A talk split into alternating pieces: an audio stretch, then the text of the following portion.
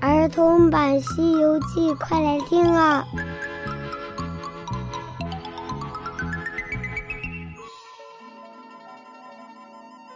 西游记》第六十四集：木吒奉法收悟净。Hello，亲爱的小朋友，我是永桥姐姐，咱们继续讲《西游记》的故事。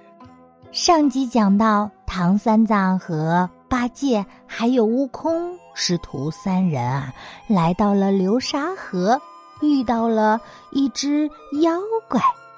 这只妖怪是谁呀？咱们小朋友知道，他就是沙和尚。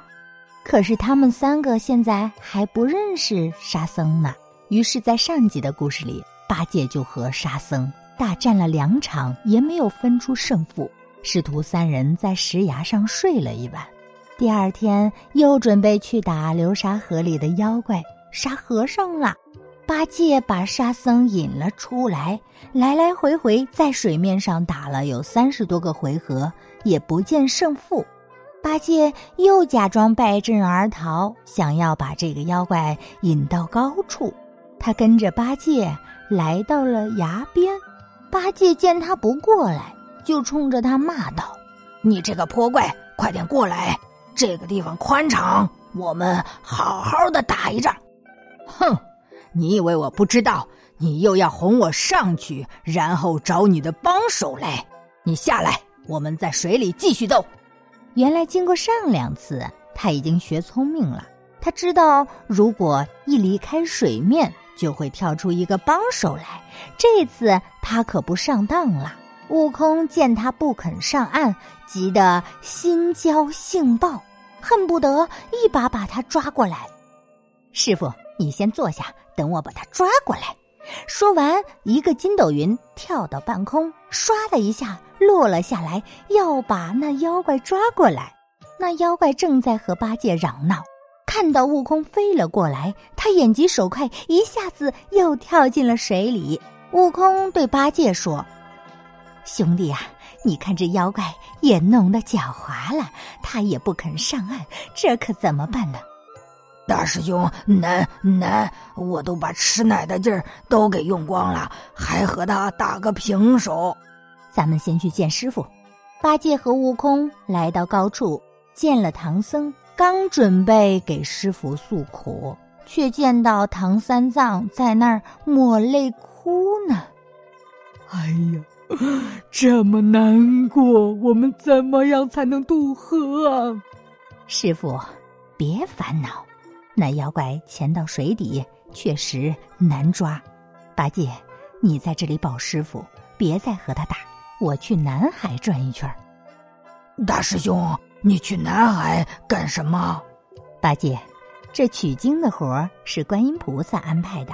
今日路阻流沙河，我们没有办法过去，不找他找谁呀？等我去把观音请来，到时候再和这妖怪。打一场，也是也是，师兄你快去，然后顺便替我谢谢菩萨这么多天的关照。悟空，既然要去找菩萨，也不必迟疑，快去快回。悟空纵身一跃，就去到了南海，不到半个时辰，就来到了紫竹林的外面。只见那里有二十四路诸天，他们见到悟空，赶忙迎了上来。大圣来到这里有何事？我师父有难，特来请菩萨帮忙，请大圣坐在这里等一下，我去通报一声。那轮班的诸天神去通报了一声，菩萨见到了悟空，问道：“悟空，你为什么不保唐僧，却来找我呢？”菩萨，我师父在高老庄又收了一个徒弟，名字叫猪八戒。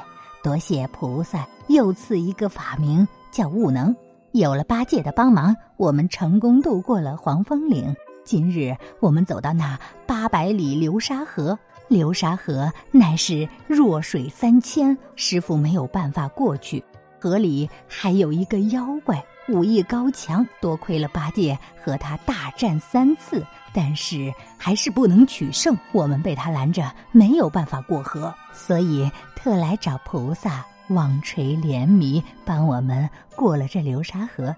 你这猴子是不是又逞强自满，没有自报家门，说自己是报唐三藏西天取经的呀？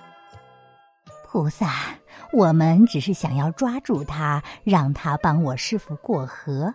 水里的事儿我又弄不清楚，只有让八戒去找他的老窝跟他打，更不曾说出取经的事儿来。那流沙河的妖怪乃是卷帘大将林凡，我也有让他在那里等着你们，和你们一起保护唐三藏西天取经。你如果说出你们是东土取经人，他绝对不会跟你们打架，而且会马上归顺。哦，原来是这样。可是那妖怪现在害怕和我们打，不敢上岸了，只在那水里。我们怎么跟他说啊？听了悟空的话，菩萨马上叫来晦暗行者，也就是木吒。他把一个红葫芦给了木吒，木吒。你拿着这葫芦和悟空一起去流沙河，把悟净给叫出来，让他拜了唐僧这个师傅，然后把他脖子上那九个骷髅穿在一起，按照九宫布局，把葫芦放在中间，到时候就会变出一条法船来，能帮助唐三藏渡过流沙河。木吒领了旨，两个人辞别了观音菩萨。离开了紫竹林，转眼间就来到了流沙河这里。八戒远远的就看到了悟空和他身边的木吒。八戒认得木吒，赶忙领着师傅迎了上来。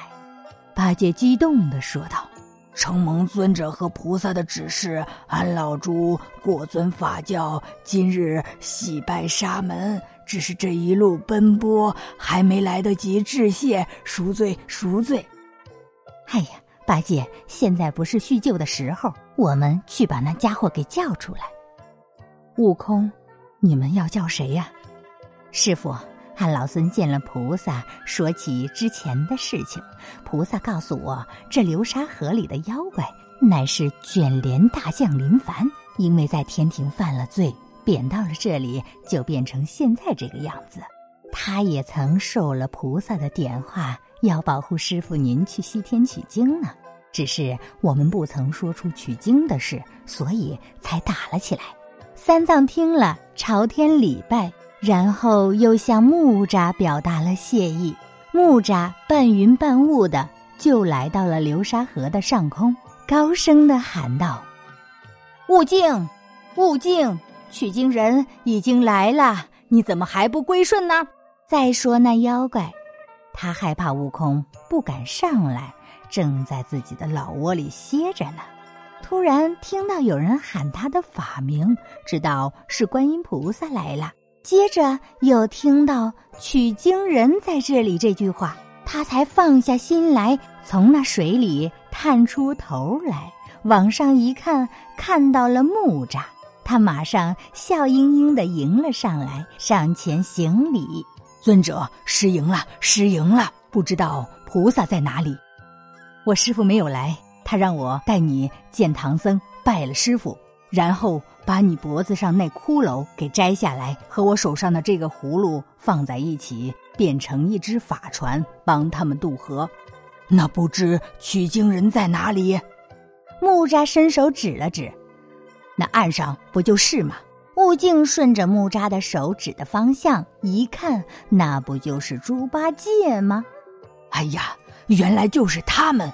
那不知哪儿来的一个泼物，和我在这里打了两天，也不曾提取经这两个字。他又看了看悟空，接着说道：“还有这个主子，他是那泼物的帮手，很厉害，我不去了。”哎，悟净，那个是猪八戒。那个是孙行者，都是唐僧的徒弟，也是菩萨劝化的。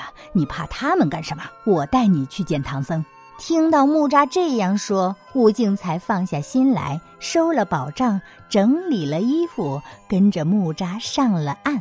他来到唐僧的跟前，跪倒在地，说道：“师傅是弟子有眼无珠，不认得师傅的尊容，多有冲撞，望师傅赎罪。”八戒也走了过来，说道：“你这脓包怎么不早点皈依，只顾得跟我打架？嗯，快累死俺老猪了！悟空笑了笑，说道：“兄弟，你别怪他，我们又不曾说出取经的事情，怎么能怪别人呢？”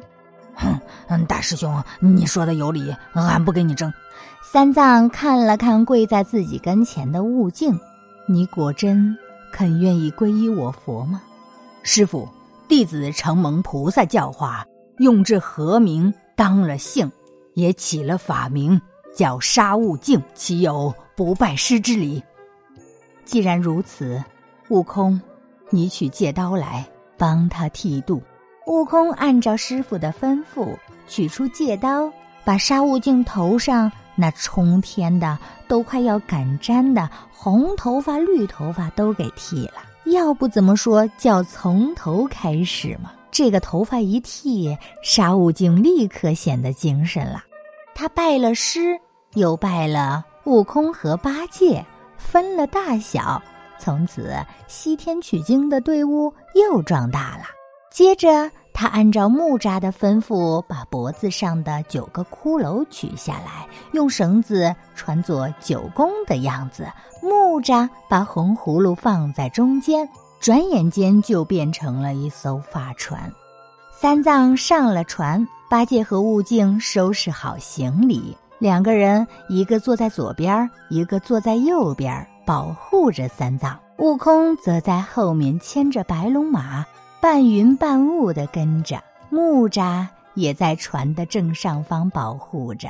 这法船开的就是快，如飞似箭。悟空看不到边儿的这大河，用了才不到半个时辰就过去了。